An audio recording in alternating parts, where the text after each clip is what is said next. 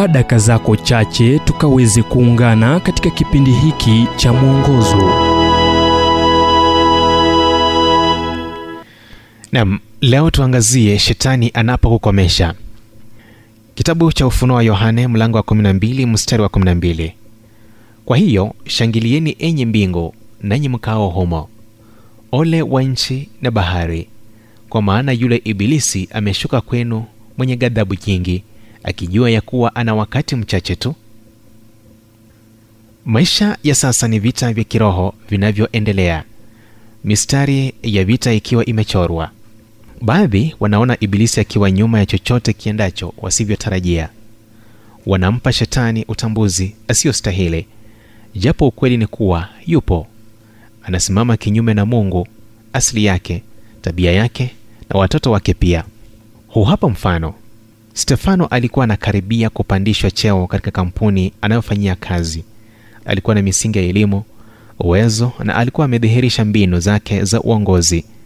Nafasi ya uongozi ilipofunguka alitarajia sana kuwa atapandishwa cheo.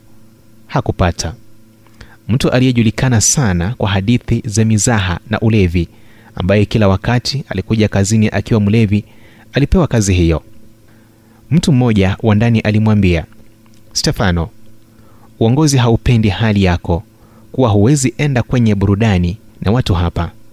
Natumai ukristo wako ulichangia. Hivyo shetani ana nguvu kiasi gani na ni nini ninachoweza kufanya ninapohisi kuwa amenikomesha kwenye mwendo wangu? Maswali mazuri. Mwanzo hawezi fanya chochote ambacho mungu mkuu hajaruhusu na pia hana nguvu nyingi jinsi alivyo mungu.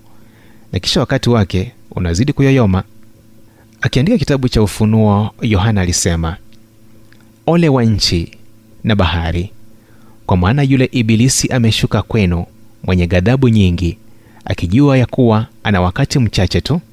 Ufunuo wa yohane mlango wa 12 mstari wa 12 ni muhimu kuamini kuwa shetani ameimarisha juhudi zake kuleta mchafuko ulimwenguni na katika maisha ya watoto wa mungu kwa kuwa anajua kuwa ana wakati mchache tu usimpe nafasi hata kidogo ya kufanya kazi katika maisha au mawazo yako. Akiwaandikia wakorintho paulo alionya kuwa tunapasa kutahadhari. Katika maneno yake shetani asije akapata kutushinda kwa maana hatukosi kuzijua fikira zake. Wakorintho wa pili mlango wa pili mstari wa 11 ujumbe huu umetafsiriwa kutoka kitabu kwa jina strength for today and bright hope for tomorrow kilichoandikwa naye dr harold sala wa guidelines international na kuletwa kwako nami emmanuel oyasi. Na iwapo ujumbe huu umekuwa baraka kwako tafadhali tujulishe kupitia nambari 722 331 412 ni 722 331 412